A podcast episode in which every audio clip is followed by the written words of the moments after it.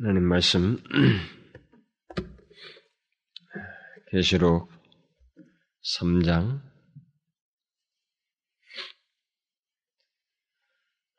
요한계시록 3장 우리 4절 한 절만 읽읍시다. 우리 4절 한 절만 다시 읽어보도록 하겠습니다. 시작. 그러나 사대의 그 옷을 더럽히지 아니한 자 몇 명이 내게 있어 흰 옷을 입고 나와 함께 다니리니 그들은 합당한 자인 연고라. 음, 오늘은 제가 지난 시간에 아, 이 사대교에 대한 말씀을 살피면서 그냥 스쳐 지나갔던 한 부분을 좀 더 상세히 언급을 하려고 합니다. 아, 저는 계시록의 말씀을 서둘러서 이게 살피고 싶은 강력한 의지를 가지고 이렇게 하나는 좀 빨리 나가고 싶다고 하는 그런 소원을 가지고 합니다만은 그 소원대로 잘 되지가 않습니다. 어, 어쨌든 제가 마음의 소원을 가지고 하나는 빨리 좀 이렇게 많이씩 가고 싶다고 하는 소원을 가지고 있지만 그게 잘 안 돼요.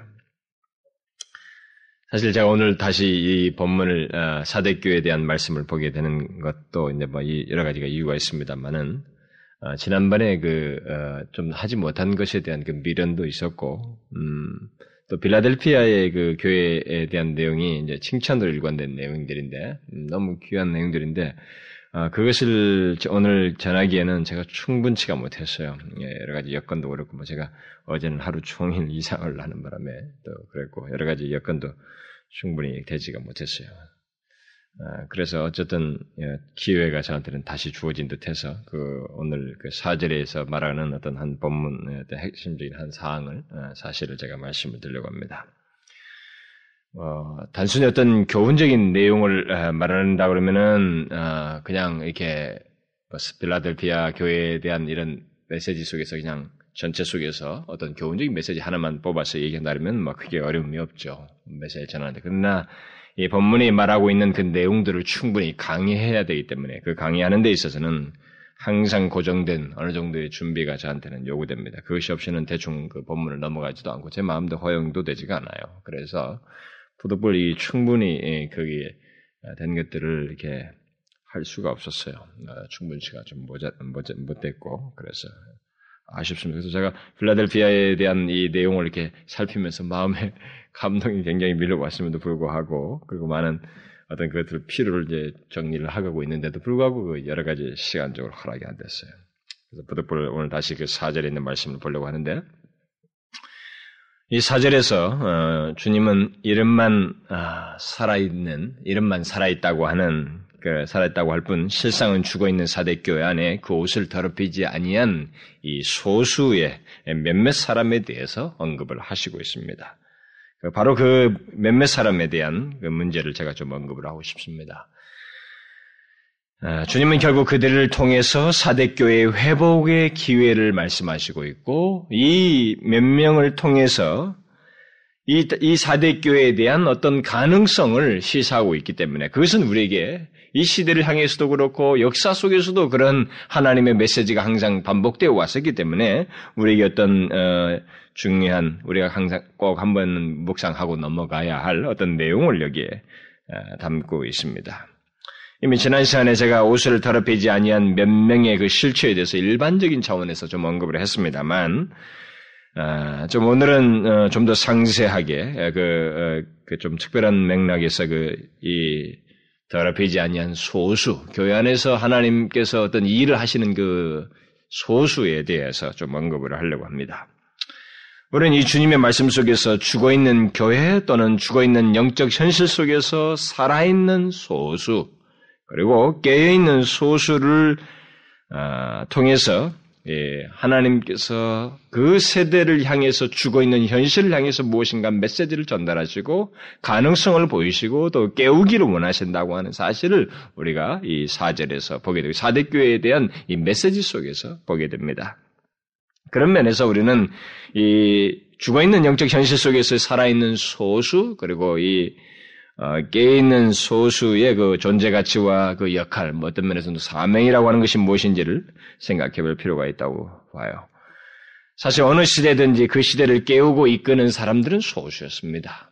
이것은 여러분들이 이런 내용에 대해서는 여러 차례 들어본 적이 있을 것입니다. 저도 뭐몇 차례 그런 얘기를 하나님 영광 설교를 하면 수도 언급한 적이 있는데 그 시대를 어느 시대든 마찬가지였어요. 그 시대는 어느 시대를 막론하고 그 시대를 깨우는 그리고 그 세대 어, 잠자는 것 같은 그 어두운 그 현실을 깨우는 데는 항상 소수가 있었습니다. 그 소, 다수를 소생케 하기 위해서 항상 하나님께서 쓰는 결정적인 도구들은 소수였어요.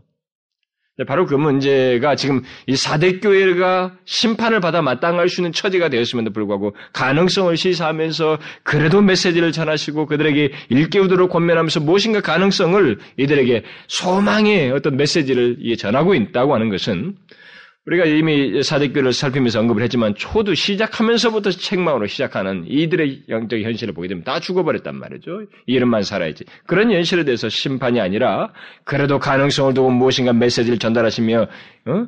이, 이들에게 소망스러운 것을 전달하고 있는 것은 이 소수를 통해서인 것입니다. 네, 그렇기 때문에 그것이 우리에게 시, 여전히 교회사 속에서 우리가 역사 속에서 항상 있어 왔던 그런 맥락이 여기서 다시 한번 등장하고 있다는 것입니다. 우리는 이 시대 속에서도 바로 그런 어, 역사 속에서 항상 소수를 통해서 어떤 일깨우시고 소생시키셨던 그런 것들을 볼 수 있는 어떤 현실을 우리가 동일하게 이 시대도 가지고 있다고 봐져요. 다시 말하면 우리는 분명 다수의 그리스도인들이 있지만은 다수의 그리스도인들이 있다고 하는 이 현실 속에서 우리는 다수가 있어서 나타나야 될 이런 것들이 충분히 드러나지 못하고 오히려 그나마 어떤 가능성이라고 하는 것은 그래도 거기서 하나님의 신령한 역사요 제대로 된 역사를 보는 데 있어서는 절대 다수에 의해서가 아니라 그리고 다수의 체제와 다수가 가지고 있는 능력에 의해서가 아니라 철저하게 소수에 의해서 그래도 가능성 어떤 또 아직까지도 이 세대를 이끌고 어, 붙들고 있는 어떤 소수의 냄새를 그 향기를 우리가 이 세대 속에서 여전히 갖고 있는 것입니다. 그러니까 다수가 그 세대를, 이 세대를 깨우지 못하는 것을 우리가 현실적으로 확인하고 있다는 것입니다. 역사적으로 보면은 우리, 우리나라 역사만 보더라도 전체 인구에 비해서 절대 다수, 아니 절대 소수였던 우리의 그 기독교 초기 역사가 오히려 더 역동적이었잖아요. 그 세대가 오히려 그 뒤이은 사람들을 막 그 황무지와 같은 그런 영적 현실을 일깨우고 그들에게 어떤 생명력을 불어넣는 주님의 강력한 도구로서 쓰였던 것을 우리가 보고 있습니다. 그러니까 주님께서 여기서도 말씀하시면서 실제적으로 자신의 손, 이게 통로로서 도구 역할을 할 수 있는 실제적인 강력한 도구 역할을 할 수 있는 그 소수를 여기서도 지금 시사를 하고 있다 이거입니다. 그러니까 그럼 이, 이것을 통해서 결국 살 수 있고 회복될 수 있다고 하는 새로운 소망을 여기서 시사를 하고 있는 것입니다. 그러니까 남아있는 소수에 의해서 회복될 수 있다고 하는 어떤 소망을 시사하고 있는 것이 결국 성경과 교회 역사 속에서 보여줬던 그 소수를 통한 역사를 말하고 있다 이 말입니다. 우리가 이미, 여러분들이 성경을 통해서 보게 되면 성경 전체가 뭐 수도 없는 예들이 있지만 대표적인 것을 우리가 익숙하게 알고 있는 것만 몇 가지만 뽑아도 여러분 역사를 보면은 한 죄악으로 관영한 어? 폐괴하고 광포했던 그 음, 노아 당시의 세대에도 하나님께서 그 세대 속에서 여덟 사람을 보존하잖아요. 단순 보존이 아닙니다. 이것은 새로운 시작을 하겠다고 하는 주님의 의지예요. 근데 거기에 이 주님의 의지에 따라 의지에 이 여덟 식구가 보존되는 거야. 그 신앙을 계속 그래서 히브리서 11장에서는 노아를 가리켜 믿음으로 노아는 이렇게 시작하잖아요. 믿음의 위인으로 말을 하는 것입니다. 그러니까 죄악으로 더럽혀진 세상을 그, 이 소수를 통해서 다시 보존하시고 소망을 갖게 하시는 일을 주님께서 하셨던 것이 역사 속에서 있었잖아요. 그리고 우리가 가나안 땅에서도 가보면은 구원의 새 출, 가나안에서 어떤 새로운 출발을 하기 위해서 어떤 하나님께서 조직체와 어떤 다수의 역량을 갖는 것이 아니라 아브라함이라고 하는 한 가정을 통해서 그 일을 시작을 하시고 여러분 알다시피 소돔과 고모라이가 부패에 이 부패해서 그들이 뭐 멸망할 그 상황에서도 하나님은 그도 롯을 두잖아요. 롯을 살리시고 롯에 대한 평가를 나중에 뭐 제가 좀 언급을 하겠습니다만은 그래도 상하였단 말, 그 상황에서. 그렇게 얘기를 하잖아요. 우리가 아방 당시에도 그 전체가 다 바알에게 무릎을 꿇고 입 맞추고 있던 그런 상태였지만 어, 바알에게 절하지 않는 7천 명을 주었다고 하잖아요. 이런 역사적인 모든 자료들은 우리에게 계속적인 메시지를 시사하는 겁니다. 역사의 그 성경과 교회 역사의 한 가지 흐름을 우리에게 계속 시사해 주는 겁니다. 그러니까 우리는 역사를 이렇게 성경이 하나님의 계시가 판단한 이것을 그냥 단순 역사로서 이렇게 읽을 게 아니고 그 역사 속에서 계속적으로 시사하는 것이 무엇인가를 봐야 되는 거예요. 이것이 그러나 그 시대 시대마다 끝난 것 같지만 결국 전체 역사를 놓고 보면 하나님께서 그 역사 속에서 일해 오시는 주님의 통로가 무엇이냐 말이죠. 그래도 강력한 주님의 손 역할을 하는 사람들이 누구냐라는 것을 말해주는 내용들이 되는 것입니다. 그것은 놀랍게도 소수였다 이 말입니다. 그래서 이스라엘이 포로로 잡혀갔을 때에도 그 상징적인 의미로 그들을 살리시고 회복시키기 위한 소수 그 남은 자를 두셨다고 하는 것을 얘기하시잖아요. 그리고 이 세계가 복음화된 것도 뭐 어떻습니까? 무슨 뭐 음, 상당수의 어떤 군대를 편성해서 어? 연대병력 같은 그런 많은 수를 두고 시작했습니까? 그렇지 않잖아요. 열두 제자 아닙니까? 그 중에서도 한, 한 사람은 실패해서 떠난 사람이고 열한 제자. 그다음에 거기에 더 가세한 거기서 이제 점점 늘어난 사람들, 그래서 초대교회 무리들. 그들을 통해서 뭐 지금 이 세계 열방에까지 이렇게 모든 각 나라에까지 복음이 들어올 줄 누가 알았겠습니까?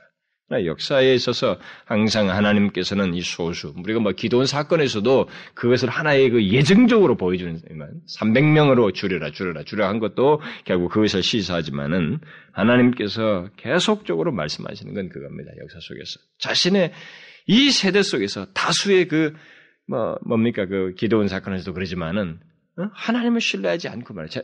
이게 뭔가 눈치 보는 사람들. 이런 사람들은 일단은 이 일을 하나님께 쓰시는 통로로서 적합하지가 않은 거예요.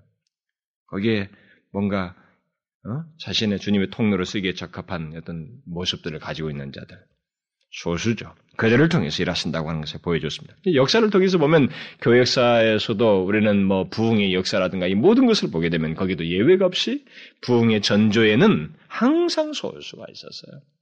우리가 이미 여러분들의 부흥에 대해서 계속 책을 읽었고 그런 내용들을 봐서 알겠습니다만 그 모든 부흥의 역사에는 항상 소수가 있어요. 처음에 스파크에 처음 출발에 있었습니다. 예외가 없었어요.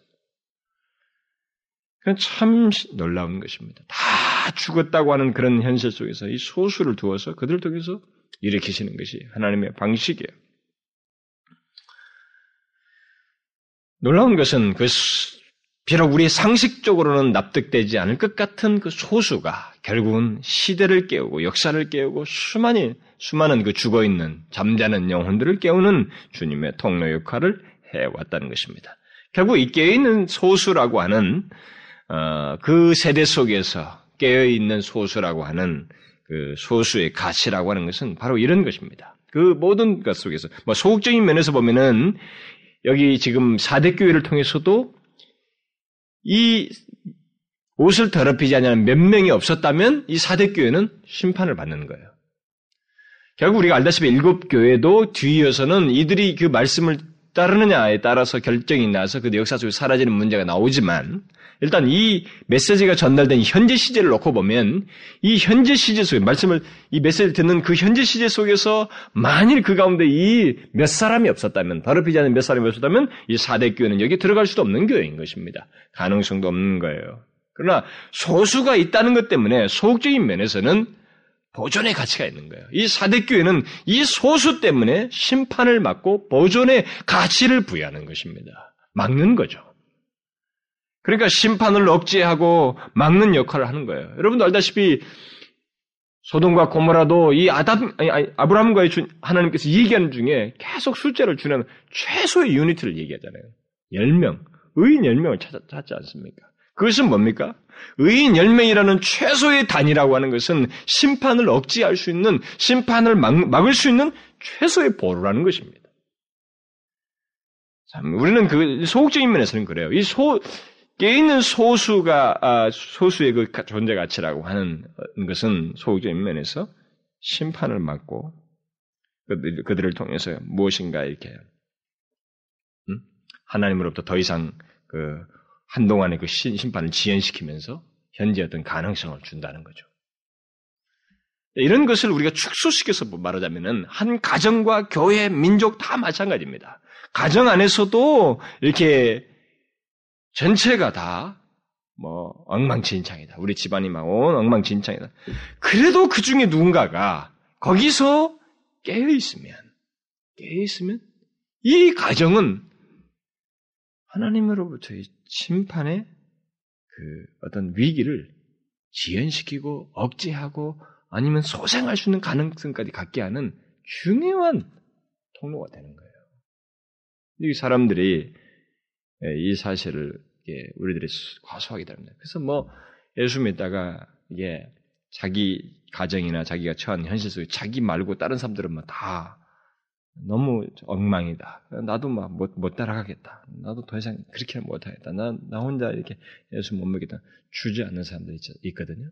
그 사람들은 자기 가정 전체를, 자기뿐만 아니라 자기 가정 전체를 더 이상 희망 없게 만드는 거예요. 심판으로 내모는 것입니다.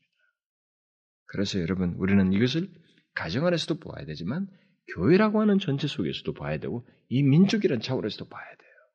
이 민족이 저 교회가 그래도 심판, 하나님의 징계로부터 지연되고 아직까지도 여기에 가능성을 두고 무엇인가 심판을 막는 그 역할을 할 수 있는 것은 소극적입니다만은 그 여기에 껴 있는 소수가 있음으로써 가능하다는 거예요. 우리 그러니까 이 조국 우리 현재 조국교를 위해서 누군가 깨어 있는 그런 사람들이 있어야 된다는 거죠. 그러니까 우리는 너무 개인적이고 이기적이고 개교회주의적 이런 것이 있다 보니까 거기까지는 시각이 자꾸 안 나가는 거예요. 뭐 선교단체나 막 그런 거 좀 하고 선교단체도 한번 집회 모였을 때나 같이 자기들끼리 모였을 때나 주로 얘기지. 그것을 피부적으로 제가 깨있는 소수라고 하는 존재가 어떤 성향을 가지고 있는 특징이 무엇인지 뒤에서 언급을 하겠습니다만은 그렇게 안 나가는 거예요. 그러니까 이게 모였을 때 얘기지 진짜 깨있는 소수가 안 되는 거예요. 그게 위험한 것입니다. 옛날에는 교회도 있으면서 신앙생활도 잘하면서도 그것도 마치 내 나의 것인 것처럼 막 했던 시절이 우리나라도 있었어요. 어느 사이에 우리가 빠져나갔습니다. 개교주의적이고 개인적이고 그렇게 막 흘러가 버린다. 어쨌든 깨 있는 소수의 그 가치는 소극적인 면에서 심판을 억제한다는 그런 내용, 그런 의미가 있어요. 그러나 적극적인 면에서 보면 이깨 있는 소수는 그 세대를 살릴 수 있는 희망의 소수로서 존재합니다. 하나님의 뜻을 전달하는 통로로서 존재해요. 그 세대를 다시 깨울 수 있다, 살릴 수 있다고 하는 희망의 존재들이요. 또 그들을 통해서 희망이 어떻게 나타나냐면 하나님의 뜻이 여전히 전달된다는 것입니다. 하나님의 뜻이 전달되지 않으면 그 세대는 가망성이 없는 거예요. 버려진 것 같은 것이 되는 것입니다. 예, 영적인 깊은 심잠 속에서 많은 사람들이 그 영적으로 죽어가는 현실을 계속 경험하게 되는 것입니다. 이게 적극적인 의미죠. 소수라고 하는, 깨있는 소수라고 하는, 여기서도 이 사대교가 있기 때문에 바로 두 가지 그런 맥락에서 주님께서 말씀을 주는 거예요. 아직까지 이들을 심판하지 아니하고, 징계하지 아니하고, 이들을 통해서 어떤 가능성을 시사하고 있는 것입니다. 소망을 주고 있다고. 그러니까 메시지를 주는 거죠. 일깨어란 말이지. 가능성을 주잖아요. 그러면서 이들을 통해서 이들이 희망의 소수이기도 하지만 하나님의 뜻을 전달하는 통로로 존재하잖아요. 그러니까 이 세대, 이 세대도 마찬가지겠습니다. 우리 교회도 마찬가지고, 여러분들의 각 가정도 마찬가지예요. 그 중에 개인은 사람이 있으면 그들을 통해서 혼자만 예수를 믿으라는 게 아니라 그의 존재를 통해서 희망을 가져야 된다는 것입니다. 예수를 믿을 수 있고 예수 그리스도로 말미암아 소생할 수 있다고 하는 다시 이 가정이 복음화가 될 수 있고 하나님의 은혜가 언젠가 쏟아질 수 있을 것이라고 하는 그 기대를 가지고 깨 있는 소수로서 존재해야 되고 그뿐만 아니라 그를 통해서 하나님의 뜻이 전달되어야 된다. 전달되는 통로로서 존재해야 된다는 것입니다. 그 소수라고 하는 것은 그런 면에서 존재 가치가 있는 거예요. 그런 깨있는 소수의 이 같은 이중적인 가치를 잊지 말아야 됩니다. 에스겔과 이사야를 통해서 이스라엘의 멸망의 원인을 이렇게 언급한 내용들이 있잖아요. 뭡니까? 그것은 깨어서 그 현실을 보고 하나님 앞에 기도하며 하나님과 그의 백성 사이에 갈라진 틈을 막고 서서 죄악으로 인해서 생겨진 그 틈을 가로막고 있어서 구하는 소수, 최소의 수도 없었단 말이죠. 그래서 내가 이들을 심판하기로 했다. 참, 주님은 정확하셔요. 그런 면에서 보면. 이유와 모든 것이 정확합니다. 주님의 행동은 이유가 없지 않아요. 근거가 없이 한 적이 한 번도 없습니다. 모든 게 주님의 행동은 다 정확해요. 이유가 분명해요. 근데 그 이유가 이스라엘의 멸망의 이유가 바로 그런 소수가 없어서 그렇다.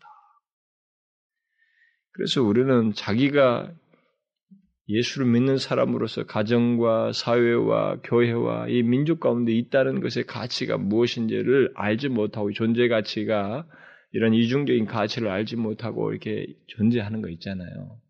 소극적으로 감추진 자처럼만 전혀 뭐 그냥 뭐 소극적인 면에서만 어? 네, 존재하고 많은 거 있잖아요. 이것은 우리가 좀 조심해야 돼요. 적극적인 면에서의 의미가 있어야 됩니다. 하나님의 뜻을 전달은 통로로서 있어야 돼요. 자기가 처한 가정, 사회, 직장, 교회, 이 민족 속에서만. 우리는 그것을 가져. 그래서 우리가 교회적으로도 이 세대를 향해서 우리가 이 세대가 어떻다 어떻다 말만 하지 말고 이 세대를 향해서 희망의 소수 하나님의 뜻을 전달하는 통로로서 존재해야 되는 것입니다.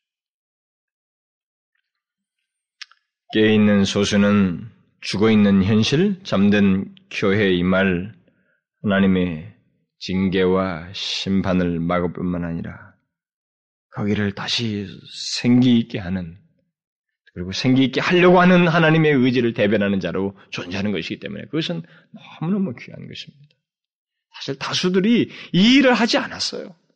다수들은 지금까지 역사를 쫙 보면 뭐 1세기든 뭐 아니 뭐 아니 1세기 그 초창기 그 말고 조금 뒤로 가 보면 보면은 1세기도 뭐 소수밖에 없었죠. 소수를 통해서 있었고 여러분 역사를 쫙 보면 모든 세대를 보게 되면 이게 똑같이 반복돼요.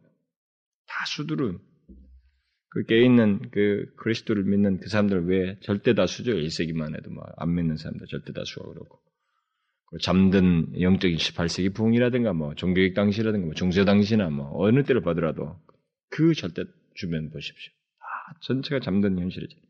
그런 가운데서 이 소수를 통해서 하나님의 뜻이 다시 소생해서 나타나고 그들에게 생기가 부여되잖아요. 주님의 이손 역할을 하는 거라고. 근데 우리는 이 부분에 대해서 정말로 눈을 떠야 돼요. 음? 눈을 떠야 되고, 야, 여기서도 이런 말씀을 하시면서 일깨어라 라고 하지만은 진짜 깨어나야 돼요. 깨어나야 된다. 네, 그러면 우리가 좀 여기서 한 가지 궁금한 것이 생기죠. 어떤 사람이 소수이냐 말이죠. 어떤 사람이 깨어있는 사람들이냐. 깨어있는 소수라고 하는 사람은 도대체 어떤 사람이냐 말이지. 주님께서 죽어 있는 현실 속에서 그래도 그 현실을 깨우기 위해서 말씀하시는 또 말씀하시면서 통로로 쓰시는 그 소수라고 하는 것은 어떤 사람들을 두고 말을 하느냐. 우리가 흔히 깨어있는 소수라는 말을 이렇게 하게 될 때 그, 그 말에 해당되는 사람들은 어떤 사람이냐. 그것의 참된 의미가 뭐냐라고 했을 때 우리는 오늘 본문에서 아, 주님께서 이 사대교회를 위한 죽어 있는 사대교회를 위한 그 소수의 실체와 그 그들에게 어떤 그 뭐 존재 가치는 물론이고 역할을 이렇게 시사하는 말씀을 여기서 하고 있는데 본문에서 주님은 소위 깨어 있는 소수의 실체를 그 옷을 더럽히지 아니한 자다라고 이렇게 말하고 있습니다. 그 옷을 더럽히지 아니한 자. 이 말이 시사하는 것은 한두 가지가 아닙니다. 제가 지난 시간에 이 부분에 대해서 조금 일반적인 내용을 말을 했습니다만 좀 더 제가 이 이제 깨있는 소수라는 맥락에서 좀 더 몇 가지를 더 첨가를 하고 싶은데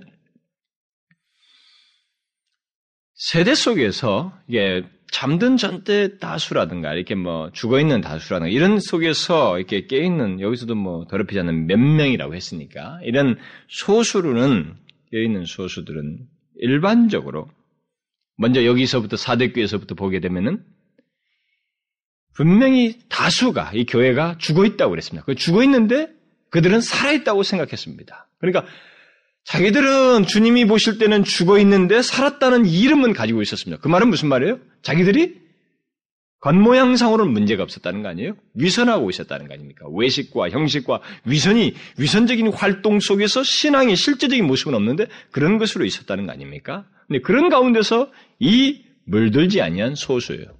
깨있는 소수를 말하고 있습니다. 그러면 이런 사람이 뭐겠어요? 그런 죽어 있는 현실과 위선의 대세 속에서 하나님을 그 대세에 물들지 않냐고 진실함으로 믿고 그의 말씀을 사도들의 가르침과 주님의 말씀을 쫓는 사람들이었어요.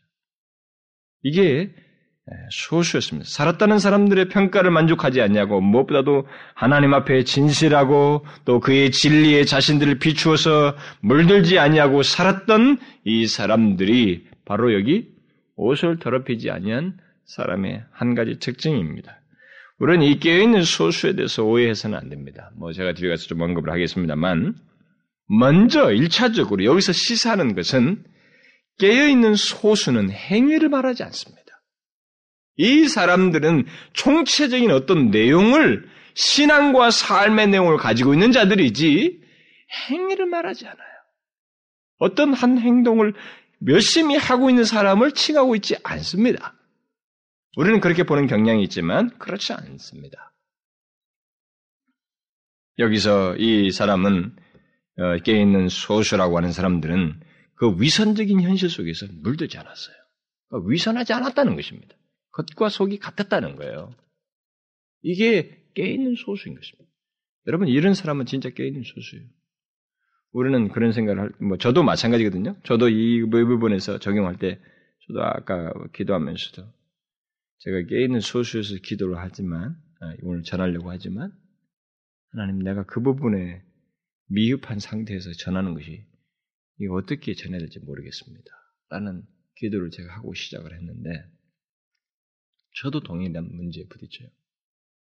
그러니까 이 겉과 속이 하나님의 진리가 내향과 외향이 이 위선적이지 않은 사람이거든요.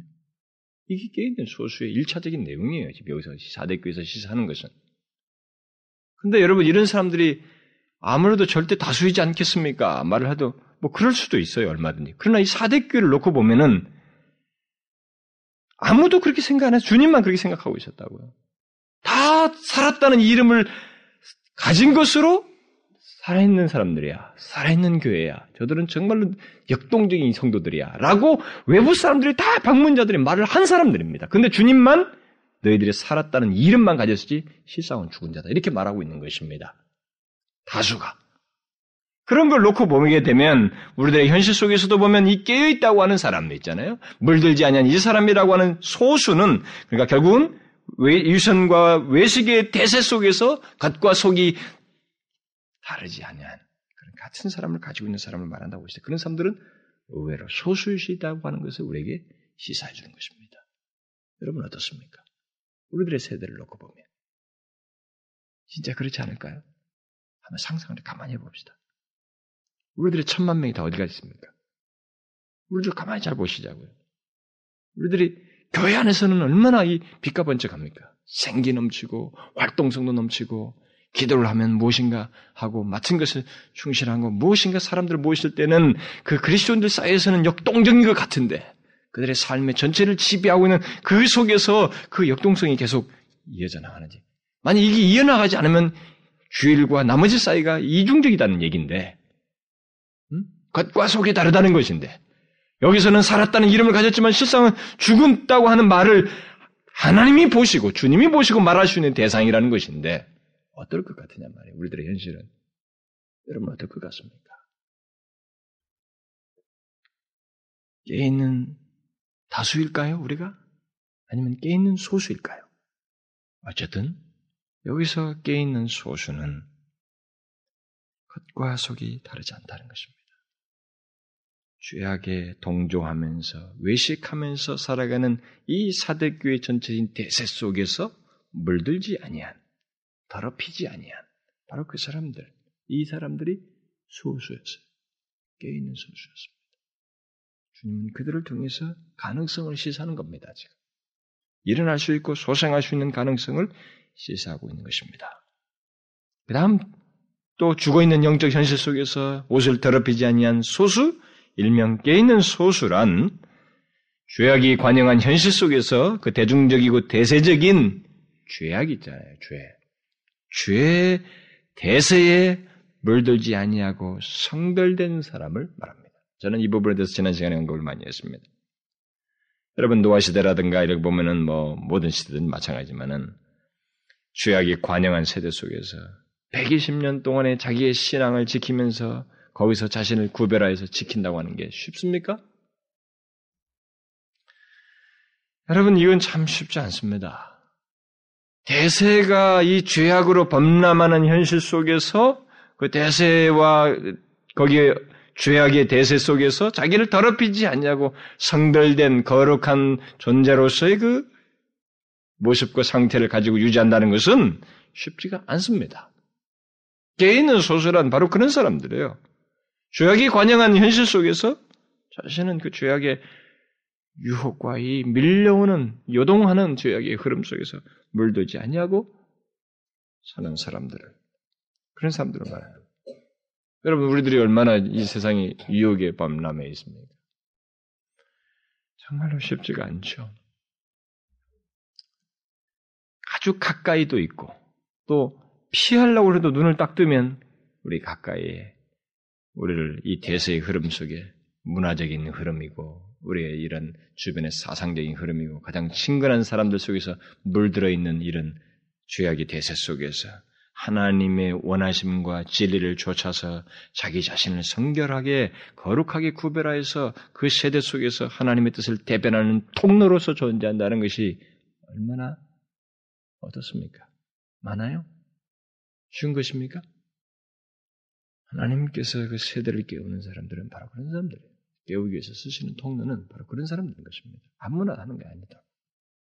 그러니까 우리들이 막 이 세대를 깨우기 위해서 우리를 사용해 주신 막 열광적인 어떤 기도 모임 속에서 막 이 할 게 아니라고. 그런 것도 필요하죠. 일시적으로. 더 그 더 일종의 그 진보하기 위한 하나의 자극으로서 필요하지만 실제는 그 깨있는 소설하고 하는 실제라고 하는 실체는 결국은 삶의 신앙과 삶의 전체를 포함하는 것이다. 그들에게 있어서 이런 죄악의 대세에 물들지 아니한 거룩한 존재, 거룩한 모습이 있어야 된다 이 말입니다. 그게 바로 깨있는 소수다. 이 시대도 마찬가지입니다. 이 시대를 향해서도 하나님께서 무엇인가를 하시려면 바로 그런 사람들을 통해서 하신다 이 말입니다. 그 다음 또 깨있는 소수의 사람들이란 영적으로 죽어 있는 현실, 또 죄악으로 관영한 현실 속에서 이렇게 자기 자신이 어떤 행위적으로라든가 이렇게 뭐 마음에 드는 어떤 그런 것을 지키는 정도가 아니라 그런 현실로 인하여서 마음이 상하고 고통하는 사람이에요. 애통하는 사람. 이 사람이 깨 있는 사람입니다. 깨 있으니까 그렇게 하는 거예요. 잠들면 뭐 다른 사람들처럼 상하고 자식할 것도 없는데 깨 있기 때문에 마음이 상하고 고통하는 것입니다.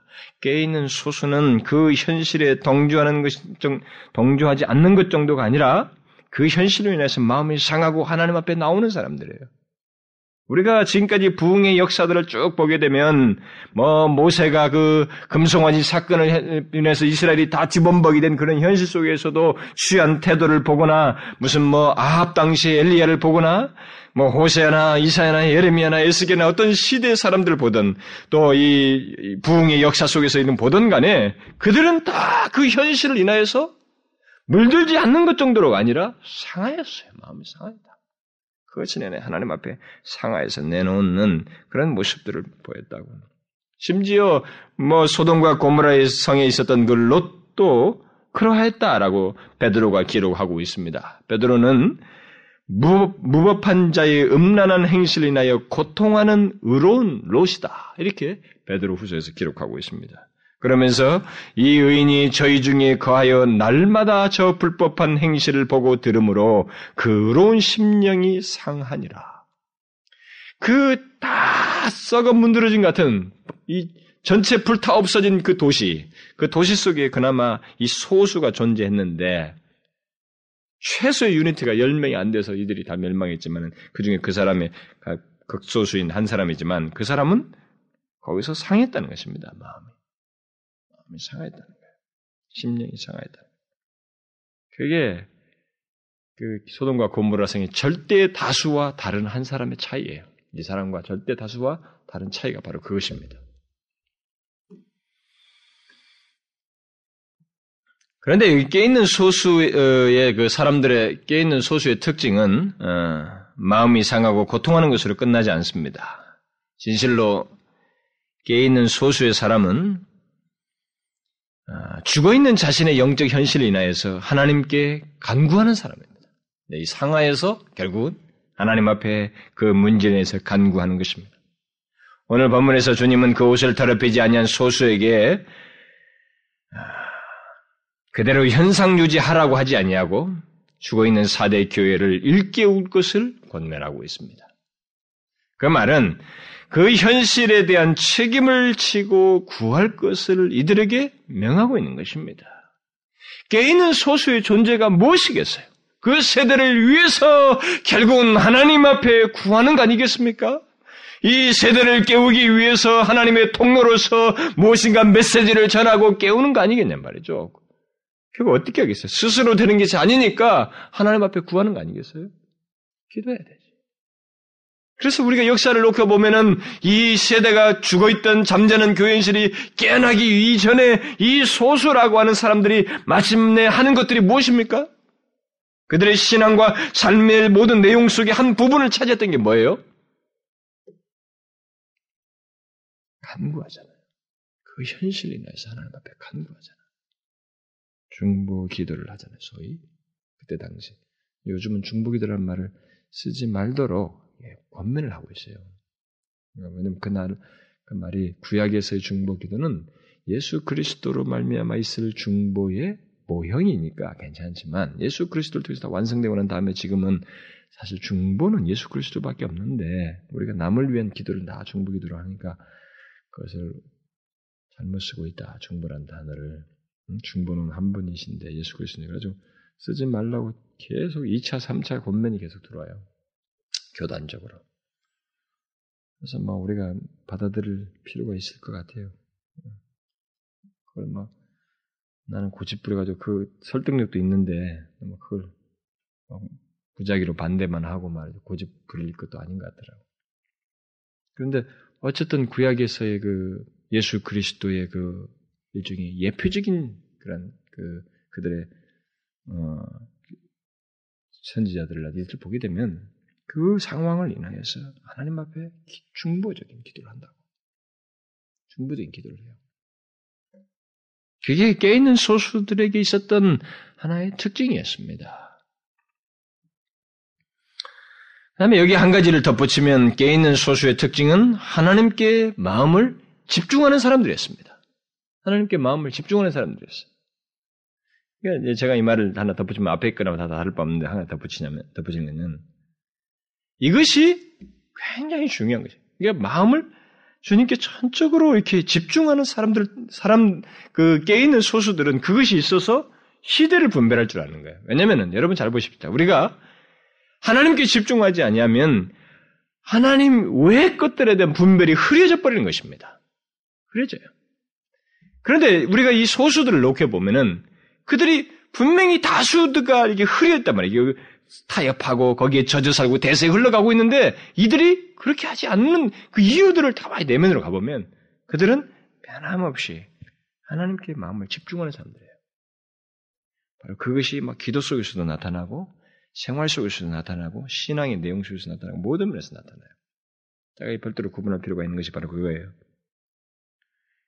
그러니까 이게 독선적인 것이 아니라 자기 중심적인 집중이 아니라 내 자신이 배제된 하나님께 집중이 이들 가운데 있었기 때문에 이렇게 타협이 안 된다는 거예요. 만일 내가 주체자가 되면 타협해버립니다. 예세에 따라가 버려요. 무슨 말인지 알겠어요? 소수가 못 되는 것입니다. 깨있는 소수가 될 수가 없어요. 그들이 자기 자신에게 집중하지 않냐고 하나님께 집중하기 때문에 무엇이 보이는 것입니다. 나의 잘못도 내가 물들 만한 이 사건도 상황들 이런 요소들을 분별하게 되는 거예요. 그래서 거스르게 되는 것입니다. 깨있는 소수는 하나님께 전적으로 마음을 집중하는 사람들이에요. 그런 사람들을 통해서 하나님께서 역사가 일어나는 것입니다.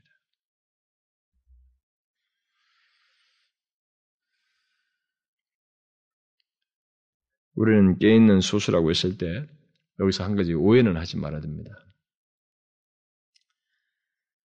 그저 뭐 은혜의 방편들에 충실하고 특히 기도하는 뭐 예, 기도하는 것에만 충실하는 것을 마치 깨 있는 소수인 것처럼 생각하는 그런 사람들이 있습니다. 우리는 그렇죠?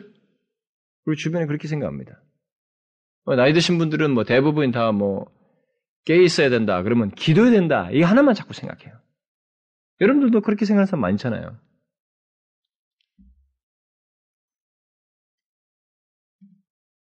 그것은 기도를 많이 하는 것이 깨 있는 것만이 기도 어, 기도를 많이 하는 것만이 마치 깨 있는 것이라고 생각, 깨 있는 소수, 깨 있는 것이다라고 생각하는 우리들의 이 생각 때문에 사실 많은 걸 손, 손실해 버려요. 그것이 무시할 수는 없어요. 깨 있는 소수들은 다 기도하는 사람들이었습니다. 성경이나 역사를 보나 어디를 보나 깨 있는 소수는 다 기도하는 사람들이었어요. 그럼 부인할 수가 없습니다. 그 기도가 없이는 깨 있는 사람이라고 말을 할 수가 없어요, 아예. 우리가 엘리야를 보거나 뭐 이사야를 보거나 예레미야를 보거나 뭐 신약의 사도들을 보거나 영적 각성이 일어났던 그, 음, 그 각성의 주역들을 보거나 그들에게는 다 이게 있었습니다. 앞에서도 제가 뭐 기도한다고 그랬잖아요. 그 인해서 하나님 앞에 중보적인 기도를 하는 이런 사람들의 그 모습이 있었기 때문에 이걸 부인할 수가 없어요. 이것이 반드시 있어야 됩니다. 깨있는 사람들에게. 그러나 우리가 이것이 오해가 되는 것은 마치 깨있는 소수들의 특징은 기도를 많이 하는 것으로만 생각하는 경향이 있다는 것입니다. 그래가지고 우리는 거기에 편중을 자꾸 해요. 음?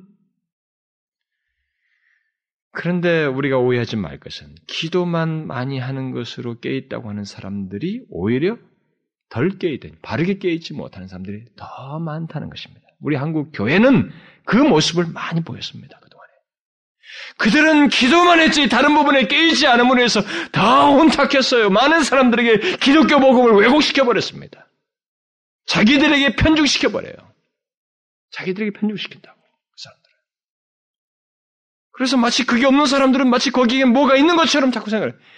깨어 있는 것은 독자적인 것입니다. 개인의 개체의 인격적인 나 전제가 삶과 신앙의 내용을 동체적으로 가지고 있어야지 누구에게 귀속되는 게 아닌 것입니다.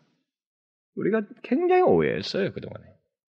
그래서 다미 선교가 먹혀들었던 것이 옛날에 1900 몇 년도에 무슨 뭐 우리나라에 종말이 온다고 그래가지고 그게 기도하는 것이 깨있는 것이고 몸으로 눈을 떠서 깨있는 것이 깨있는 것처럼 그런 얼투당투 안 되는 성경에도 없는 것이 이 사람 우리나라 사람들에게 어필이 됐던 것이 바로 우리들이 그렇게 생각했어요. 기도하는 것만이 깨 있는 것이라고 하는 것이 우리들에게 머리가 바뀌었 거예요. 바뀌었다고. 반드시 포함합니다만 그것은 일부예요. 일부입니다. 여기 깨 있는 소수는 다시 말하면 주님께서 죽어 있는 교회를 위해서 말씀하시고 일을 맡기고 살 수 있는 소망을 갖게 하는 이 소수의 특징은 그 세대 속에서 성결하고 하나님께 마음을 집중하며 이 세대의 흐름과 위선의 현실 속에서 자신을 겉과 속이 다르지 않게 하는 그런 실체의 모습을 가지고 오히려 그런 현실 속에서 그런 현실로 인하여서 고통하며 하나님 앞에 간구하는 사람이지 기도하는 것만 그렇게 하는 거 아니에요. 그, 그거 하나만 알아가지고 그걸 잣대로 해서 모든 걸 평가해. 저 사람은 깨있네 안 깨있네. 넌센스입니다. 어떻게 그런 식으로 사람들을 판단하고 정죄하는지 모르겠어요. 우리나라 부흥사들부터가 그 일을 했거든요, 옛날에. 그러니까 삶이 엉망이 돼버린 거예요. 기도는 열심히 하는데 삶이 엉망이 되고. 또 신앙이 왜곡된 거예요. 자기 독선적으로 가버린 것입니다. 기도를 많이 하는 사람들이 신앙이 독선적으로 갔던 것이 얼마나 많습니까? 우리나라 사람들에게. 이상하잖아요. 제가 앞에서 말했잖아요. 하나님께 전적으로 집중하는, 자기에게 집중하지 않는 것이 깨있는 사람이에요. 그런데 독선적으로 흘러가는 거예요. 깨있는 소수가 아닙니다. 우리가 오해를 하고 있어요. 크게 오해하고 있습니다.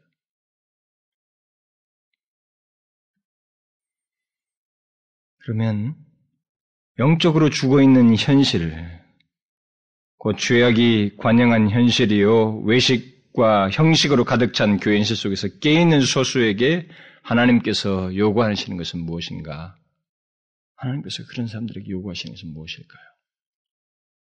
다시 말하면 영적으로 죽어 있는 현실 속에서 깨 있는 소수가 갖는 역할이 무엇이겠느냐라는 거예요. 그것은 여기 사대교회를 통해서만 우리가 좀 힌트를 얻으면 일단 그 사람은 끝까지 더럽히지 않냐고 깨어 있어야 됩니다.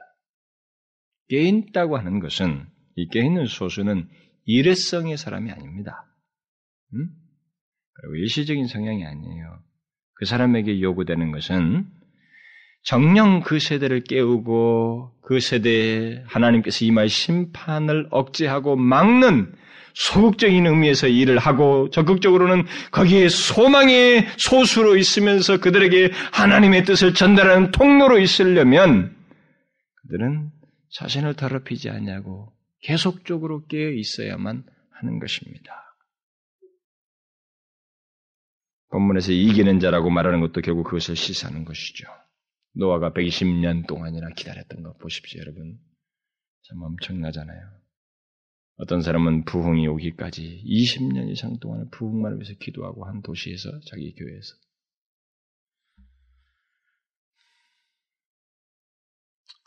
그래서 제가 아, 이 부흥에 대해서 얘기하는 사람들을 보게 되면 깨지도 않은 사람들이 부흥을 자꾸 얘기한다. 몇 번 뭘 해보는 걸로 가지고 말이죠. 너무 섣불러요. 우리는 부흥도 잘 가르쳐야 될 것 같고 뭘 가르쳐도 좀 정확하게 말해줘야 될 것 같아요. 뭐 조금 몇번 해보는 거 가지고 몇 년 그것도 몇 년 해본 거 가지고 뭐 부흥이 없네 어쩌네 저쩌네 그건 깨 있는 사람이 아니죠. 까지 까지 더럽히지 않냐고 깨 있는 것, 지속적으로 깨 있는 것, 바로 그 사람을 저거 깨 있는 소수라고 말할 수 있는 것입니다. 부흥의 역사의 그 불씨는 바로 그런 사람들이에요. 그리고 그 현실로 인해서 다른 사람들에게 권면함과 동시에 하나님께 계속 간구하는 자가 이런 깨 있는 소수에게 아, 그 간구하는 것이 깨 있는 소수에게 요구되는 것입니다. 주님은 결국 그것을 여기서도 시사하잖아요. 그걸 이 사람들에게 요구하고 있잖아요. 나중에 이 필라델피아 교회의 내용이 실제로 나오잖아요. 참이 필라델피아가 그걸 잘한 것입니다. 까지 자기들이 다른 사람들에게 막 그 고난이 있는데도 계속해서 주님의 뜻을 전달하고 복음을 전하는 일을 계속 해야 되는 것입니다. 그게 바로 깨 있는 사람의 한 모습이에요. 자, 그러면 여러분들은 이 유혹의 세대 속에서 죄악에 관영한 이 세대 속에서 뭐 이 세대도 마찬가지죠. 뭐 죄악이 얼마나 관영해 있습니까? 그리고 외식이 심한 교회 현실 속에서 또 위선적인 신사, 어, 뭐 신자들과 어떤 타협적인 그 신앙이 우리들 주변에서 쉽게 보여지고 우리들의 같이 예수 믿다고 하는 다른 사람들 가운데서도 쉽게 보여지는 그런 현실 속에서 여러분들은 지금 앞에서 말한 것 같은 그런 깨있는 소수입니까? 깨있는 자의 모습을 가지고 있어요? 어떻습니까, 여러분? 여러분들은 깨있는 소수입니까? 얼버무리면서 대충 깨있는 뭐 어디고 저쩌고 깨있는 소수를 얘기할 게 아니라 몇 가지 알고 있는 기초 지식을 거서 주워 들은 거 가지고 깨있는 것을 운운하면서 판단할 게 아니라 지금 앞에서 말한 것 같아 이런 모습으로 깨있는 자로서 존재하느냐는 거예요. 그렇습니까, 여러분? 이 도시 속에서 이 세대 속에서 그 옷을 더럽히지 않는 몇 사람 바로 그런 소수로서 존재하느냐는 거죠. 여러분 이것을 추상적으로 생각하지 말고 한번 진지하게, 진실하게 생각해 보십시오. 우리 시대는 그런 소수가 필요합니다. 저는 옛날에 어느 교회에서 주님이 재림이 가까웠으니까 뭐 그때 다미선교 영향도 아마 있었을 거예요. 깨 있어야 됩니다. 그러니까 막 나이 드신 분들이 할머니들, 권사님들, 막 집사님들 그냥 막 철야들 해서고 응? 교회 와서 막 열심히 도 잠도 몇 시간밖에 안 자고 저녁에 왔다가 또 저녁에 기도하고 또 잠자고 새벽에 가고 막 그랬었더라고. 그런데 뭐 그것도 잠시예요. 온데간데 없어졌어. 그런 경력이 있어서 그런데 조금 더 지나서는 더 쿨쿨 잔다고. 자기가 생각하는 것도 못하는 거예요. 그것이 깨있다고 생각했는데, 기도하는 것이 깨 있다고 생각했는데, 그것조차도 못 지키는 거예요. 벌써 잘못된 것입니다. 깨 있는 것이 무엇인지 잘못한 거예요. 깨 있는 것은 삶과 신앙을 총체적으로 갖는 것입니다. 아시겠어요? 바로 그들을 통해서 깨우시고 그 세대를 하나님께서 무엇인가 소망 있는 메시지를 주는 거예요. 소망을 주님께서 피력하시는 것입니다. 아직도 유보하시면서 심판을 유보하시면서 일으키고자 하는 의지를 발휘하는 것입니다. 사대교회가 이 지상에서 사라지기 전에 마지막 다시 한번 기회를 준 것이 이 소수를 통해서예요. 그 살아있는 소수를 통해서 깨우겠다는 것입니다. 만일 그와 같은 주님의 의지가 이 세대 속에서 우리 교회를 위해 향해서 이 조국 교회를 향해서 지금 전해지고 있다면 말해지고 있다면 우리는 어떻게 해야 되겠어요, 여러분? 그런 걸 한번 생각해 보십시오. 몇 가지 지금 앞에서 언급을 했지만 이런 종체적인 것이 있어야 됩니다. 여러분들은 마음이 상해요? 우리의 죄악된 현실을 통해서 인하여서 마음이 상합니까? 그것 때문에 신음하고 고통합니까? 그리고 기도합니까? 성별되어 있습니까? 대세의 흐름에 동조하지 않고 있습니까? 위선적인 교회 현실 속에서 주변에 신앙 생활하는 그런 사람들 현실 속에서 겉과 속이 다르지 않으려고 하는 그런 깨있는 모습을, 신실한 모습을 갖고 있느냐 말이에요. 이기는 자. 여기 이기는 자는 결국 이 소수죠, 소수죠. 그렇게 물들지 아니하고 깨끗이 지키는 사람, 그 이기는 사람 말하는 것입니다.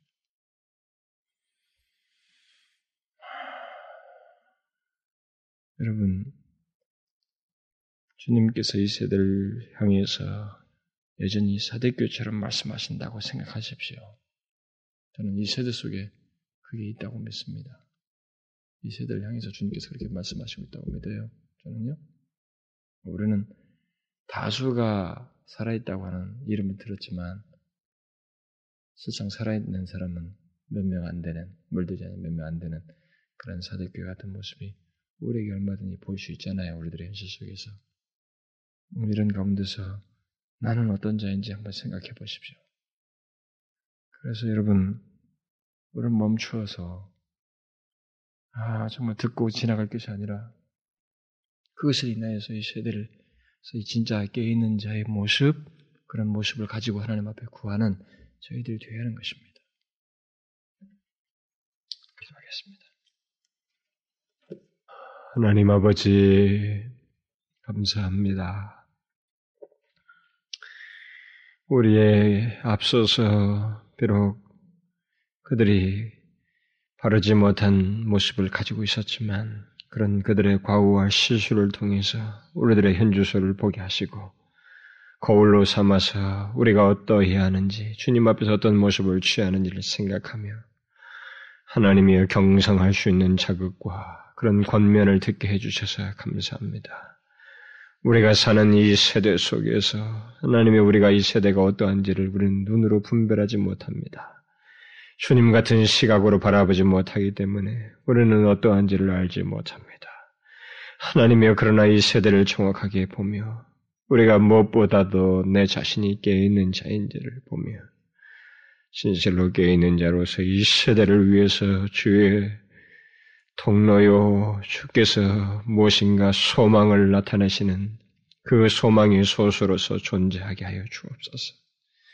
오 아버지여 우리 가정과 교회와 민족과의 초국교회 안에서 그런 소수로서 우리가 성배를 떼어서 옷을 더럽히지 아니하고 깨어 있는 그런 소수로서 그리스도인에서 존재케 하여 주옵소서. 그래 어쩌든지 하나님의 영광을 드러내는 저희들 되게 하여 주옵소서. 하나님이 소수는 그저 자기 자랑과 어떤 특권의식을 갖는 소수가 아니라 하나님이여 더 힘든, 더 고통하며 마음에 상하여 간구하며 주님의 마음을 대변하는 소수로서 어쩌면 더 아파하고 고통스러워하는 소수가 될 수도 있사오매 하나님의 그러나 주님을 기쁘시게 하고 이 세대를 진정으로 살리는데 통로가 되는 소수가 되게 하여 주옵소서. 예수 그리스도의 이름으로 기도하옵나이다. 아멘.